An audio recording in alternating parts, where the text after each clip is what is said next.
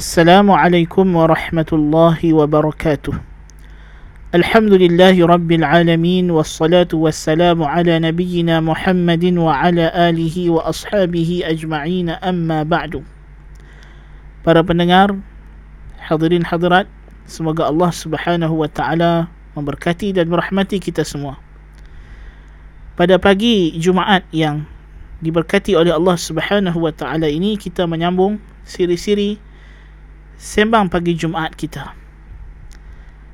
Siri pagi ini saya ingin meneruskan lagi perbincangan kita berkenaan dengan tanda-tanda hari kiamat dan kita masih lagi berkenaan dengan Dajjal. Dan pagi ini kita akan mendengar hadis-hadis Nabi sallallahu alaihi wasallam menceritakan tentang sifat dan ciri-ciri Dajjal. Bagaimana Dajjal itu? Apakah ciri-cirinya, sifat-sifatnya? Dan adakah Ibnu Sayyad adalah Dajjal? Ibnu Sayyad seorang lelaki Yahudi yang hidup di zaman Nabi sallallahu alaihi wasallam yang dikatakan dia ini ada kemampuan luar biasa lalu disangka oleh sebahagian sahabat sebagai Dajjal sebelum itu kita kena kenal dulu sifat-sifat Dajjal apakah ciri-ciri Dajjal dalam hadis riwayat Muslim daripada hadis Ubaidillah daripada Nafi' daripada Ibnu Umar radhiyallahu anhuma أن رسول الله صلى الله عليه وسلم ذكر الدجال بين ظهراني الناس فقال إن الله تبارك وتعالى ليس بأعور ألا وإن المسيح الدجال أعور العين اليمنى ka'anna aynahu inabatun tafi'ah dalam riwayat Imam Muslim daripada Ibnu Umar radhiyallahu anhuma bahwasanya Rasulullah sallallahu alaihi wasallam menceritakan tentang dajjal kepada orang ramai. Lalu baginda bersabda sesungguhnya Allah tabaraka wa taala tidaklah buta sebelah matanya. Sesungguhnya al-Masih dajjal itu buta sebelah mata kanannya. Seumpama matanya itu seperti anggur yang tersembul. Anggur yang terkeluar ya. Jadi dalam hadis yang pertama ini ciri-ciri dajjal ialah dia manusia. Sebab dia ada dua mata dan satu mata dia adalah cacat seperti anggur yang tersembul ولمسلم من حديث شعبة عن قتادة عن أنس قال قال رسول الله صلى الله عليه وسلم ما من نبي إلا وقد أنذر أمته الأعور الكذاب. ألا إنه أعور وإن ربكم ليس بأعور. مكتوب بين عينيه كفارا رواه البخاري من حديث شعبة بنحوه. Riwayat Imam Muslim daripada hadis Syu'bah daripada Qatadah daripada Anas ibn Malik radhiyallahu an sabda Rasulullah sallallahu alaihi wa alihi wasallam tidak ada nabi pun melainkan dia telah memberi amaran kepada umatnya berkenaan si cacat mata yang pendusta. Sesungguhnya dia itu seorang yang cacat matanya dan Tuhan kamu tidaklah cacat matanya. Tertulis di antara dua matanya kafara yakni kaf, kafar kafar yakni kafir. Riwayat Al-Bukhari daripada hadis Syu'bah seumpamanya juga. Juga Imam Muslim meriwayatkan daripada Zuhair ibn Harb, daripada Affan, daripada Abdul Warith, daripada Shu'aib ibn Al-Habhab, daripada Anas ibn Malik radhiyallahu an, katanya sabda Rasulullah sallallahu alaihi wasallam, "Ad-Dajjal mamsuhul 'ain, maktubun baina 'aini 'ainaihi kafirun, thumma tahajjaha kafara, yaqra'uhu kullu muslim." Dajjal itu cacat matanya. Tertulis di antara dua matanya yang di dahinya kafir. Dan Nabi mengejanya kafara. Akan dibaca setiap muslim. Dan akan datang nanti dalam hadis muslim sama ada dia boleh membaca atau dia seorang yang buta huruf yang tidak boleh membaca akan mampu membaca tulisan tersebut dalam riwayat Imam Ahmad daripada Yazid ibn Harun daripada Muhammad ibn Ishaq daripada Dawud ibn Amir ibn Sa'ad ibn Malik daripada ayahnya daripada datuknya bahawa Rasulullah sallallahu alaihi wasallam bersabda innahu lam yakun nabiyyun illa wasafa ad-dajjal li ummatihi ولا أصفنه صفة لم يصفها أحد كان قبلي إنه أعور والله عز وجل ليس بعور kata Ibnu Kathir lam yukhrijuh wa isnaduhu jayyid. Sesungguhnya tidak ada seorang nabi pun melainkan telah menceritakan kepada umatnya berkenaan dengan ciri-ciri dajjal kepada umatnya. Dan aku akan sifatkannya dengan satu sifat yang tidak pernah disebutkan oleh mana-mana nabi sebelumku. Sesungguhnya dia seorang yang cacat sebelah matanya. Dan Allah Azza wa Jalla tidaklah cacat sebelah matanya. Bahkan kedua-dua mata Allah maha sempurna kata Ibnu Kathir hadis ini tidak dikeluarkan oleh pengarang kitab hadis yang lain tetapi diriwayatkan oleh Imam Ahmad dan sanadnya adalah jayyid. Riwayat Imam Muslim daripada hadis Al-A'mash daripada Syaqiq daripada Hudzaifah katanya Rasulullah sallallahu alaihi wasallam bersabda Ad-Dajjalu a'warul 'ain al-yusra jufalu syari ma'ahu jannatun wa nar fanaruhu jannah wa jannatuhu nar kata Rasulullah sallallahu alaihi wa alihi wasallam Dajjal itu cacat matanya yang sebelah kiri. Ha, jadi hadis ada yang kata cacat belah kanan, ada yang kata cacat belah kiri. Dan setelah dikumpulkan para hadis, ulama kata kedua-dua mata Dajjal ni sebenarnya cacat. Cuma satu matanya tersembul seperti anggur dan satu lagi tertutup disebabkan adanya daging yang tumbuh dekat apa nama mata dia. So satu mata dia macam terpadam cahaya, tidak ada sinar. Mata dia macam tertutup ataupun ter, apa kita kata pudar warnanya seolah-olah dia macam anggur yang tersembul. Dan sebelah lagi mata dia pun cacat juga. Cacat dari sudut dia ada daging yang tumbuh dekat mata dia yang hampir menutup mata dia. Jufalus sya'ri, lebat rambutnya. Dia membawa bersamanya taman syurga dan juga neraka. Maka nerakanya adalah syurga dan syurganya adalah neraka. Ha, dia akan bawa satu taman yang ada air, ada buah-buahan. Satu lagi tempat yang seolah macam neraka, api dan sebagainya. Tapi hakikatnya itu adalah sihir, pandangan mata sahaja. Jadi, siapa yang masuk dalam taman itu, maka dia akan termasuk ke dalam api. Dan siapa yang masuk ke dalam apinya, sebenarnya dalam tu ada taman-taman yang indah. Juga dalam riwayat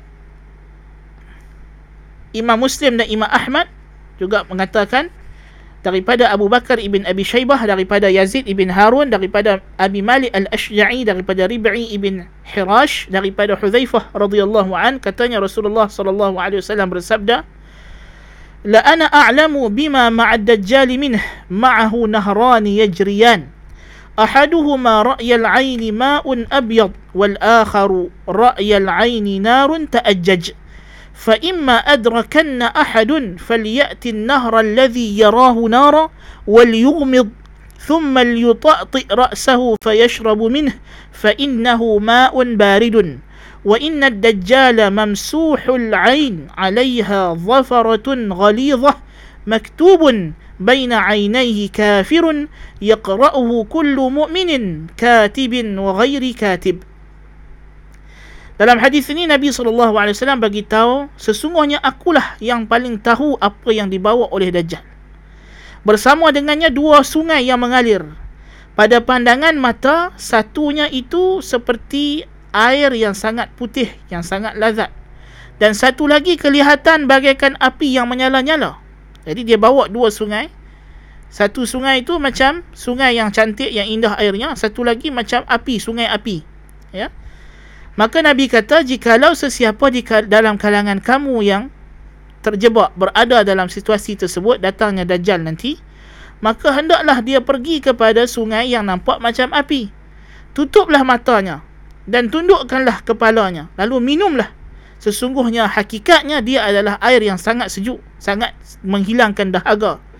Dan sesungguhnya Dajjal itu terpadam cahaya matanya. Dan ini mata dia pudar.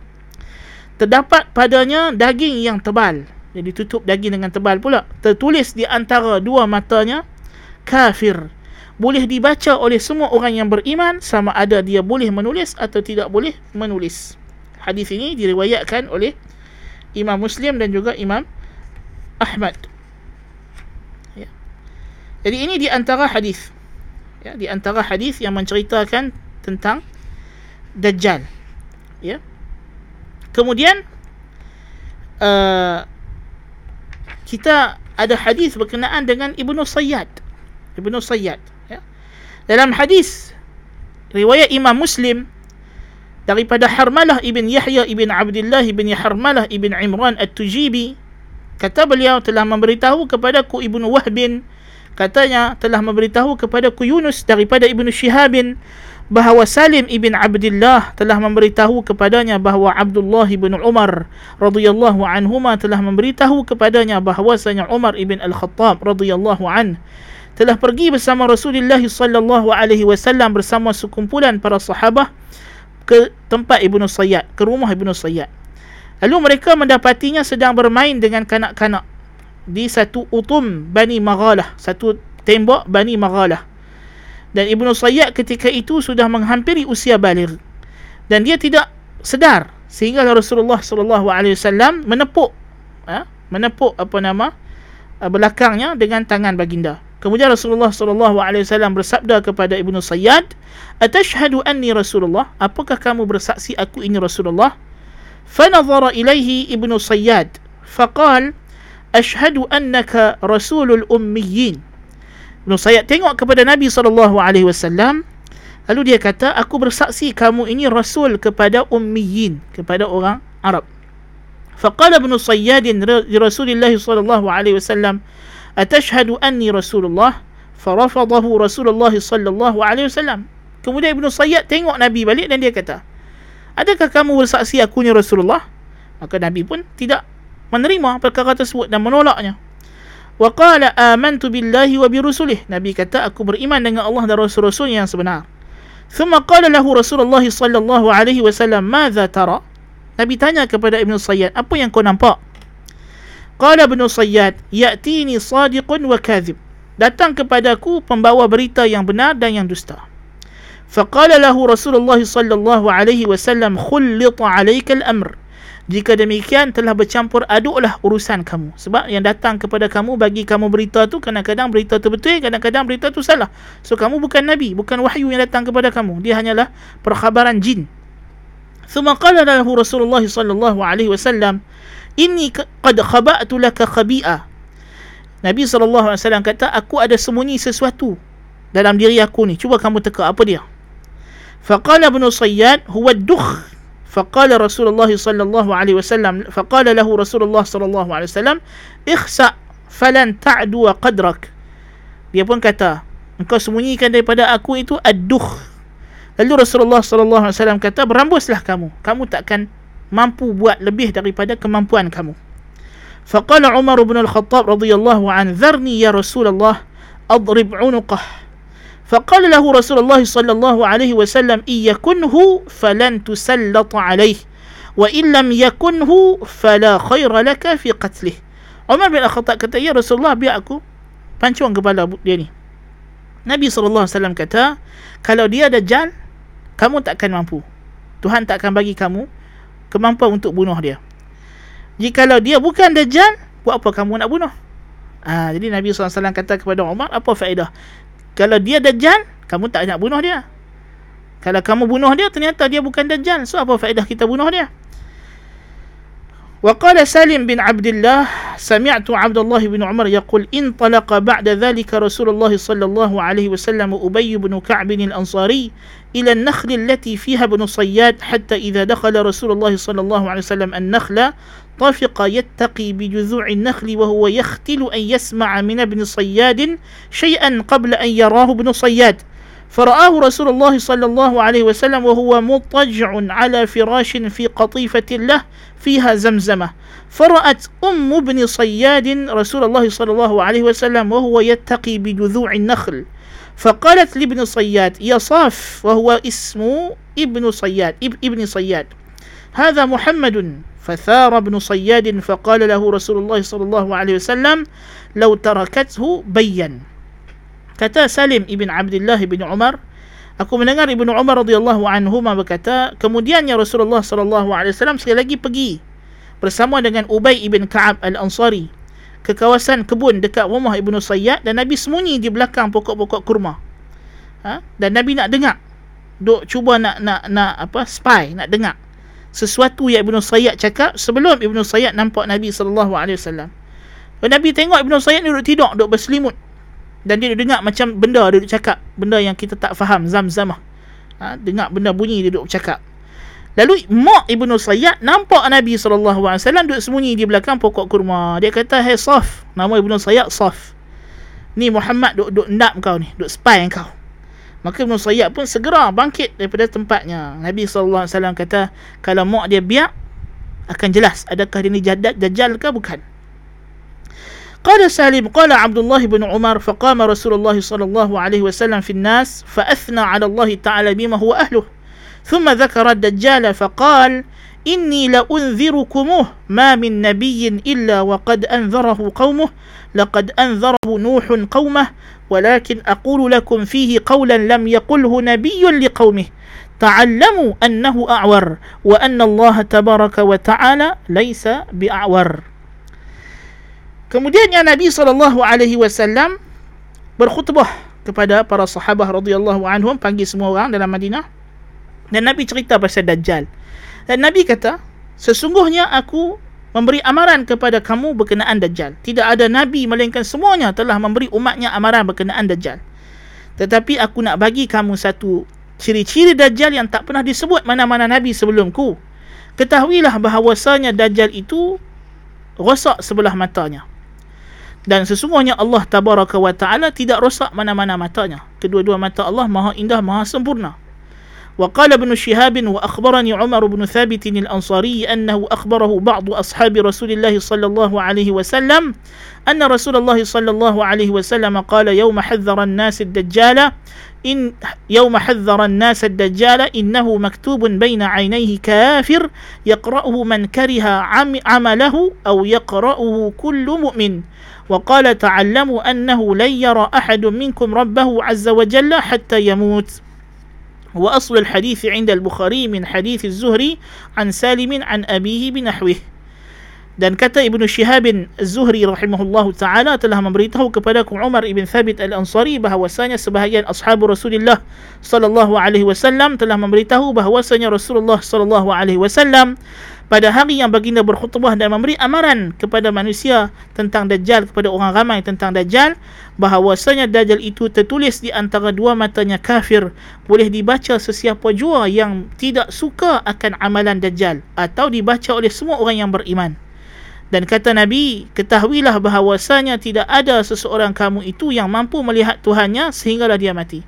Maksudnya, kalau dah mati baru boleh tengok Tuhan. Dajjal datang dia akan dakwa dia Tuhan. Hey, Nabi bagi tahu yang pertama Tuhan tidak buta sebelah matanya. Tuhan mata Tuhan semua elok. Yang kedua, tidak ada siapa pun boleh tengok Tuhan dalam keadaan dia hidup melainkan dia dah mati dan masuk ke dalam syurga nanti. Di dunia ni tidak ada yang boleh tengok Tuhan depan-depan mata. So kalau kita perhati hadis yang sahih Muslim ni berkenaan dengan Ibnu Sayyad. Memang mula-mula Nabi SAW tidak mendapat wahyu tentang Ibnu Sayyad. Tapi Ibnu Sayyad ni ada ciri-ciri yang berdasarkan wahyu yang tersedia yang diberitahu oleh para anbiya terdahulu tentang ciri-ciri Dajjal. Ada pada dia serba sedikit ciri tersebut. Jadi orang pun keliru. So, Nabi mula pergi jumpa dia, Nabi uji dia, lepas tu Nabi nak nak tengok dia. Kalau kita tengok tertib cerita hadis ni, hadis uh, Umar bin Al-Khattab dan hadis Ibnu Umar ini, ya. Mula-mula Nabi pergi jumpa Ibn Sayyad. Lepas tu Nabi sembunyi nak tengok keadaan dia. Tapi di hujung cerita hadis ini Nabi bagi tahu, aku nak bagi tahu kamu satu sifat dajjal, dia rosak sebelah mata, tertulis di dahi dia kafir. Tak ada orang yang boleh baca. Eh, semua orang mukmin boleh baca walaupun dia tak erti baca. Orang kafir tak boleh baca. Makna kata akhirnya wahyu turun dan bagi tahu kepada Nabi SAW satu satu ciri dajjal yang special yang Tuhan tak pernah habaq dekat Nabi yang lain yang dengan itu terselahlah Ibnu Sayyad bukan dajjal. Ha, dengan muktamadnya benda ini sebenarnya Ibnu Sayyad bukan dajjal sebab tidak tertulis di dahi dia kafir dan tidak buta sebelah matanya. Ibnu Sayyad tak buta sebelah mata dia. Kan? Dan lebih lagi Ibnu Sayyad kemudiannya selepas kewafatan Nabi SAW dia masuk Islam dan pergi buat haji, pergi buat umrah ya dan dia hilang pada zaman Al-Harrah, peristiwa Al-Harrah di zaman Yazid ibn Muawiyah. Ini mungkin terbunuh pada masa tersebut kerana berlakunya serangan tentera Bani Umayyah kepada penduduk Madinah kerana dituduh nak memberontak pada khalifah dan sebagainya. Banyak penduduk Madinah yang terkorban dalam peristiwa tersebut. Ha, jadi, maknanya Ibn Sayyad bukan Dajjal yang besar. Masa dia Yahudi itu, dia memang seorang yang didampingi oleh syaitan. Syaitan duk main dekat dia. Na'udzubillah min zalik ya dia macam bomoh ya tokoh bomoh yang ada ada ada qarin daripada jin yang jin suka berdamping dengan dia dan di antara hadis yang memuktamadkan Ibnu Sayyad ni bukan dajjal ialah hadis dalam sahih Muslim Kata Imam Muslim telah meriwayatkan kepada kami Abdul Warith ibn Abdul Samad ibn Abdul Warith dan Hajjaj ibn Ash-Sha'ir. Kedua-dua mereka daripada Abdul Samad. Dan lafaz hadis ini bagi Abdul Warith ibn Abdul Samad. Katanya telah meriwayatkan kepadaku ayahku daripada datukku daripada Al-Husain ibn Zakwan. Katanya telah meriwayatkan kepada kami Ibnu Buraidah. Katanya telah meriwayatkan kepada kami Amir ibn Sharahil Ash-Sha'bi uh, uh, bahawasanya dia bertanya kepada Fatimah binti Qais radhiyallahu anha saudara perempuan kepada Ad-Dhahhak ibn Qais dan adalah dia daripada wanita yang terawal berhijrah.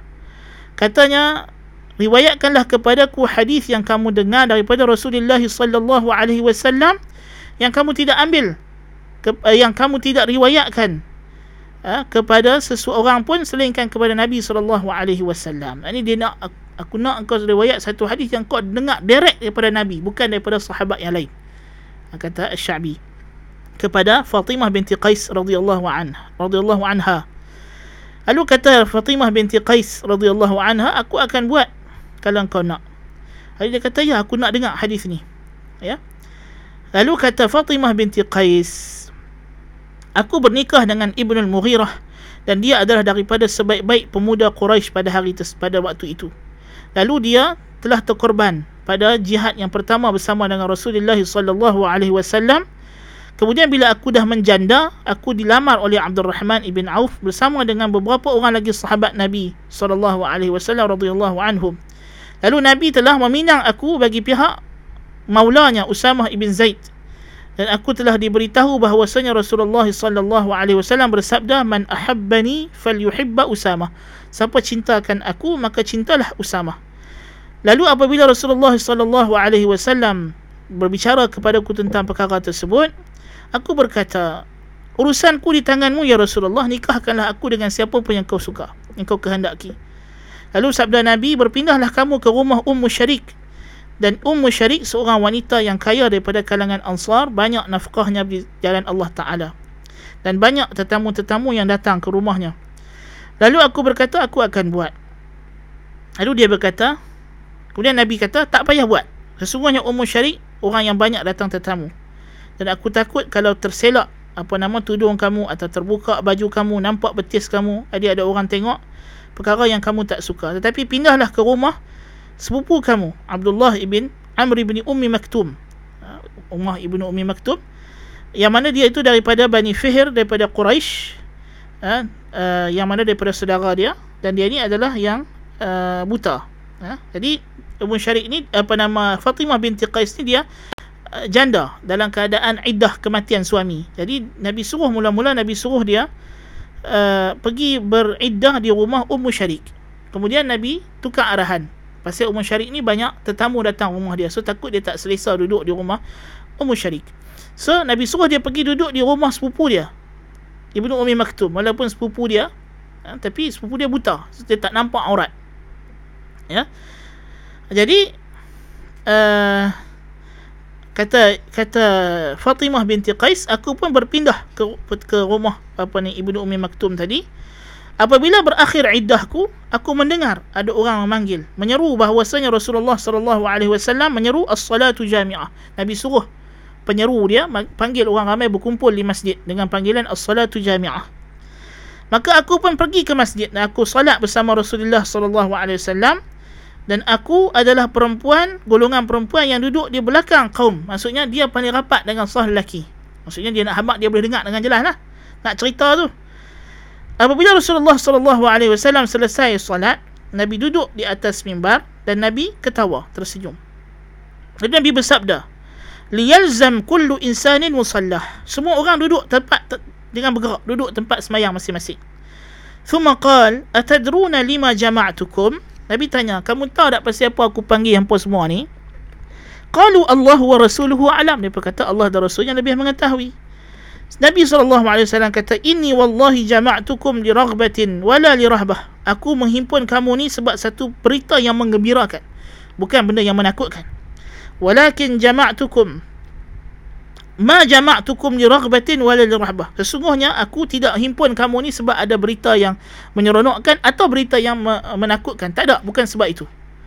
Tetapi kata Nabi, aku himpun kamu ni kerana Tamim Ad-Dari yang mana dia asalnya seorang Nasrani dan dia telah datang berbai'ah dan masuk Islam.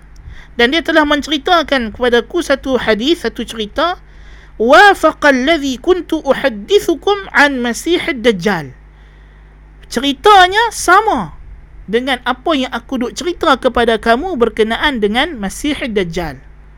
Hari Nabi himpun para sahabat satu hari Nabi nak bagi tahu satu cerita yang datang daripada Tamim Ad-Dari yang baru masuk Islam. Radhiyallahu an. Jadi Tamim Ad-Dari radhiyallahu an dia masuk Islam dia mai cerita dekat Nabi sallallahu alaihi wasallam satu peristiwa yang berlaku dalam hidup dia. Iaitulah Nabi kata cerita dia ni sama macam yang aku duk cerita pasal kepada kamu semua berkenaan dengan Dajjal.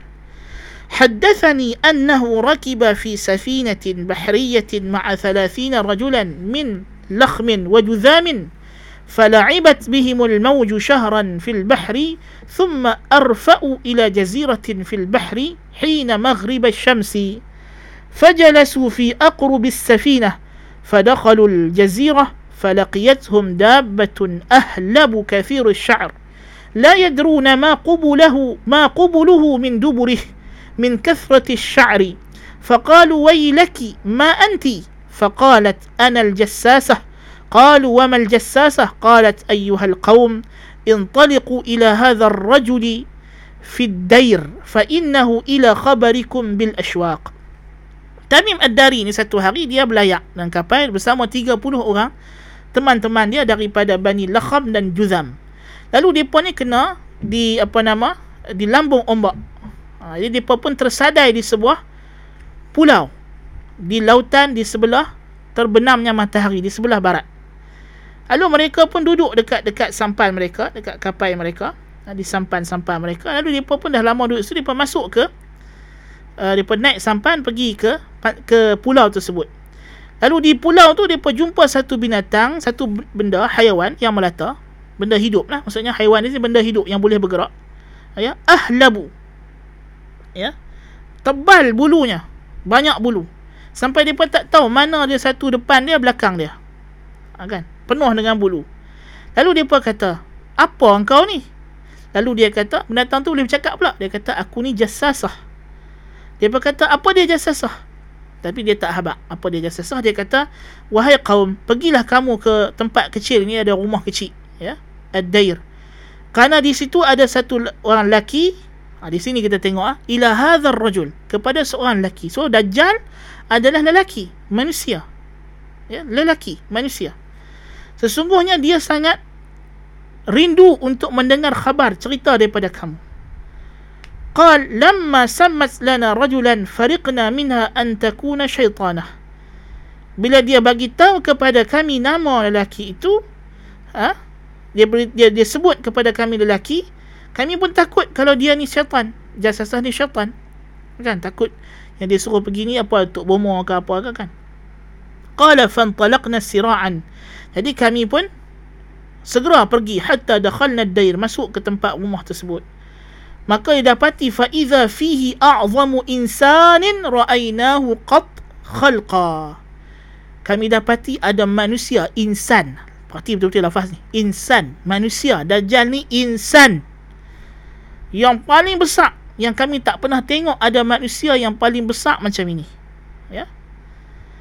Wa ashadduhu wathaqan dan paling ketat ditambat majmu'atun yadahu ila unuqihi. Tangannya dibelenggu ke tengkuknya ma baina rukbatayhi ila ka'bayhi bil hadid.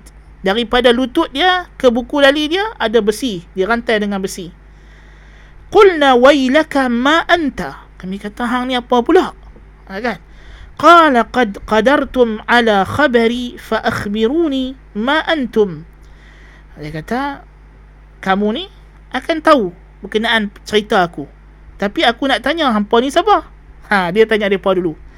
Qalu nahnu unasun min al-Arab rakibna fi safinatin bahriyatin فصادفنا البحر حين اغتلم فلعب بنا الموج شهرا ثم أرفأنا إلى جزيرتك هذه فجلسنا في أقربها فدخلنا الجزيرة فلقيتنا دا فلقيتنا دابة أهلب كثير الشعر.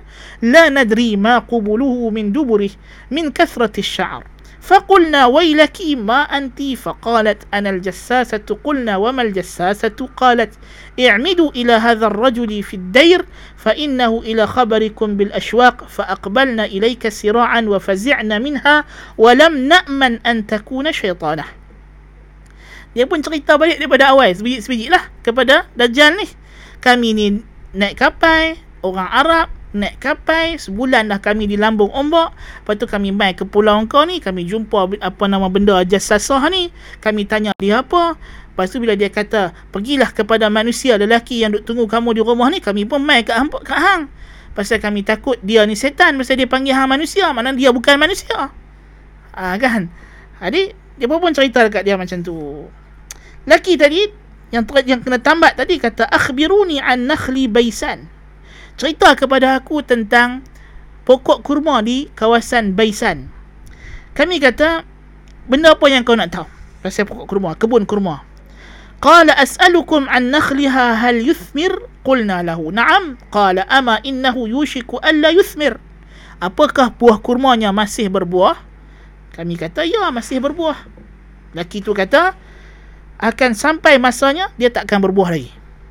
قال أخبروني عن بحيرة الطبرية قلنا عن أي شيء أي شأنها تستخبر dia kata cerita dekat aku keadaan tasik tabariyah kami kata apa yang nak tahu pasal tasik tabariyah ni qala hal fiha ma dia kata ada ayak tak dalam tu qulna hiya kathiratul ma oh dia kata ayak banyak dia pun kata qala ama inna ma'aha yushiku an yadhhab. Dia kata hampir akan datang masa airnya akan kering kontang. Habis tak ada. Qala akhbiruni an aini zughar. Qalu an ay sha'niha tastakhbir. Dia pun tanya seterusnya beritahu kepada aku tentang mata air zughar. Mata air zughar ni satu tempat di Syam. Dia namakan dengan Ibnatul Lut. Eh? kerana dikatakan konon cerita orang tempatan anak perempuan Nabi Lut pernah tinggal di kawasan tersebut. Dan ada mata air. Di nama tempat itu Ain Zughar. Dia berkata apa yang nak tahu pasal Ain Zughar? Qala hal fil aini ma wa hal yazra'u ahluha bima'il ain? Adakah ayak masih ada dan masihkah orang duk ambil ayak tu duk buat tanam pokok, siram pokok? Qulna lahu na'am hiya kathiratul ma' wa ahluha yazra'una min ma'iha. Dia berkata ya, masih banyak ayaknya orang duk guna lagi ayak tu buat tanam kebun-kebun. Qala akhbiruni an nabiyil ummiyin ma fa'al. Bagi tahu kepada aku dia kata. Nabi ummiyin, nabi yang diutus kepada orang Arab. Apa dia buat dah ni? Qalu qad kharaja min Makkah wa nazala Yathrib. Dia dah keluar daripada Makkah dan berhijrah ke Yathrib, ke Madinah. Qala aqatalahu al-Arab? Adakah orang Arab telah perang dengan dia? Laki tu tanya depa. Qulna na'am. Kami kata ya. Qala kaifa sana'a bihim? Dia tanya depa pula, macam mana depa buat dengan dia? Perang tu jadi apa? Fa akhbarnahu annahu qad zahara ala man yalihi min al-arab wa ata'uh. Kami pun habaqlah orang Arab habis pakat dah ikut Muhammad sallallahu alaihi wasallam dah uh, terima ajaran dia. Qala lahum qad kana dhalik? Dia kata kepada mereka oh memang dah jadi macam tu? Qulna na'am. Dia kata iyalah. Qala ama inna dhalika khairul lahum an yuti'uh? Dia kata baguslah kalau depa ikut nabi tersebut. Laki tu kata wa inni mukhbirukum anni dan sekarang aku nak habaq dekat hampa pasal aku. Alah ni aku sendiri nak cerita dekat hampa aku ni siapa. inni ana al-masih sesungguhnya akulah al-masih ini dajjal wa inni yushiku an yu'dhana li fil khuruj fa akhruj aku hampir diizinkan untuk keluar lalu aku akan keluar fa asiru fil ard فلا أدع قرية إلا هبطتها في أربعين ليلة غير مكة وطيبة Aku akan berjalan di semua permukaan bumi, semua kampung, bandar aku akan masuk dalam tempoh 40 malam. Kecuali Mekah dan Taibah. Fahuma muharramatani alayya kiltahuma. Kedua-dua tempat ini aku diharamkan masuk. Mekah dengan Madinah, dia tak boleh masuk. Dajjal ni. كلما أردت أن أدخل واحدة أو واحدا منهما استقبلني ملك بيده سيف صلتا kalau aku cuba nak masuk ada malaikat duk jaga pintu dia duk hunuh pedang. Lalu, eh, tak bagi aku masuk. Dia aku tak tak berani masuk. Yasudduni anha menghalang aku daripadanya. Wa inna ala kulli naqbin minha malaikatan yahrusunaha. Setiap penjuru dia ada malaikat duk jaga. Qalat قال رسول الله صلى الله عليه وسلم وطعن بمخصرته في المنبر هذه طيبة هذه طيبة هذه طيبة يعني المدينة lalu Nabi sallallahu alaihi wasallam berkata ketika Nabi sebut tempat ni Nabi pun kata Fatimah binti Qais radhiyallahu anha Nabi apa ketuk tongkat dia ke ke atas mimbar Nabi kata inilah dia Taibah inilah dia Taibah inilah dia Taibah ini Madinah masuk Taibah tu Madinah Ala hal kuntu haddathtukum an dhalik bukankah aku dah pernah bagi tahu kamu perkara ni Nabi kata faqala an-nasu na'am semua kata ya Rasulullah dah cerita semua ni sama macam yang kau duk cerita selama ni qala fa innahu a'jabani hadithu tamim annahu wafaqa alladhi kuntu uhaddithukum anhu wa 'anil madinati wal makkah wa 'anil madinati wa makkah ألا إنه في بحر الشام أو في بحر اليمن لا بل لا بل من قبل المشرق ما هو من قبل المشرق ما هو وأومأ بيده إلى المشرق قالت فحفظت هذا من رسول الله صلى الله عليه وسلم kata Nabi sallallahu alaihi wasallam sesungguhnya hadis cerita Tamim Ad-Dari ini sangat mengagumkan aku kerana dia sepakat seperti yang aku duk cerita dah kepada kamu tentang Dajjal dan tentang Madinah dan Mekah Sesungguhnya dia berada di kawasan laut di Syam atau di kawasan laut di Yaman. Nabi kata bahkan daripada kawasan timur, bahkan daripada kawasan timur dia itu. Dan Nabi tunjuk daripada arah timur. Dajjal ni dia akan keluar di antara apa nama Syam dengan Iraq. Bahkan dalam hadis menyebutkan dia akan keluar di Khurasan, di Asbahan, di Isfahan yang sekarang ni dalam Iran. Ya. Dan Nabi tunjuk tangan dia ke arah kawasan timur Madinah. Qalat fahafiztu hadha min Rasulillah sallallahu alaihi wasallam. Kata Fatimah bintu Qais radhiyallahu anha, aku hafal hadis ini daripada Rasulullah sallallahu alaihi wasallam. Hadis ini hadis sahih dikeluarkan oleh Imam Muslim dalam sahih dia. Ya. Ha, dan banyak dan diriwayatkan juga oleh apa nama Abu Daud, Ibnu Majah, ha, At-Tirmizi, ha, dan Tirmizi kata hadis ini hasan sahih, gharib. Ini hasan sahih. Sangat-sangat sahih. Ya, An-Nasa'i juga meriwayatkan hadis ini. Masya-Allah. Ya. Imam Ahmad juga meriwayatkannya. Ya. Ha, jadi ini hadis ini menjelaskan bahawa Dajjal bukan Ibnu Sayyad. Maknanya Dajjal memang bukan Ibnu Sayyad, ya. Ha, jadi inilah di antara ciri-ciri apa nama uh, Dajjal yang penting sekali kita kena tahu dia adalah manusia. Ha? dia adalah manusia ya dia adalah uh, makhluk Allah Subhanahu wa taala. Yang akan keluar di akhir zaman ya. Uh, dan Dajjal ini akan uh, jadi fitnah ujian kepada manusia atau nak uji di akhir zaman. Uh, siapa yang benar-benar beriman kepada Allah Subhanahu wa taala ya. Dan datang banyak kalau kita nak baca hadis banyak lagi hadis berkenaan dengan dajjal ni. Di antara cerita dajjal ini dia akan keluar datang dalam hadis yang riwayat yang sahih. Dajjal ni dia akan keluar di di di apa nama uh, di kawasan namanya Isfahan uh, di Iran. Dan akan mengikut dia 70,000 Yahudi daripada Isfahan.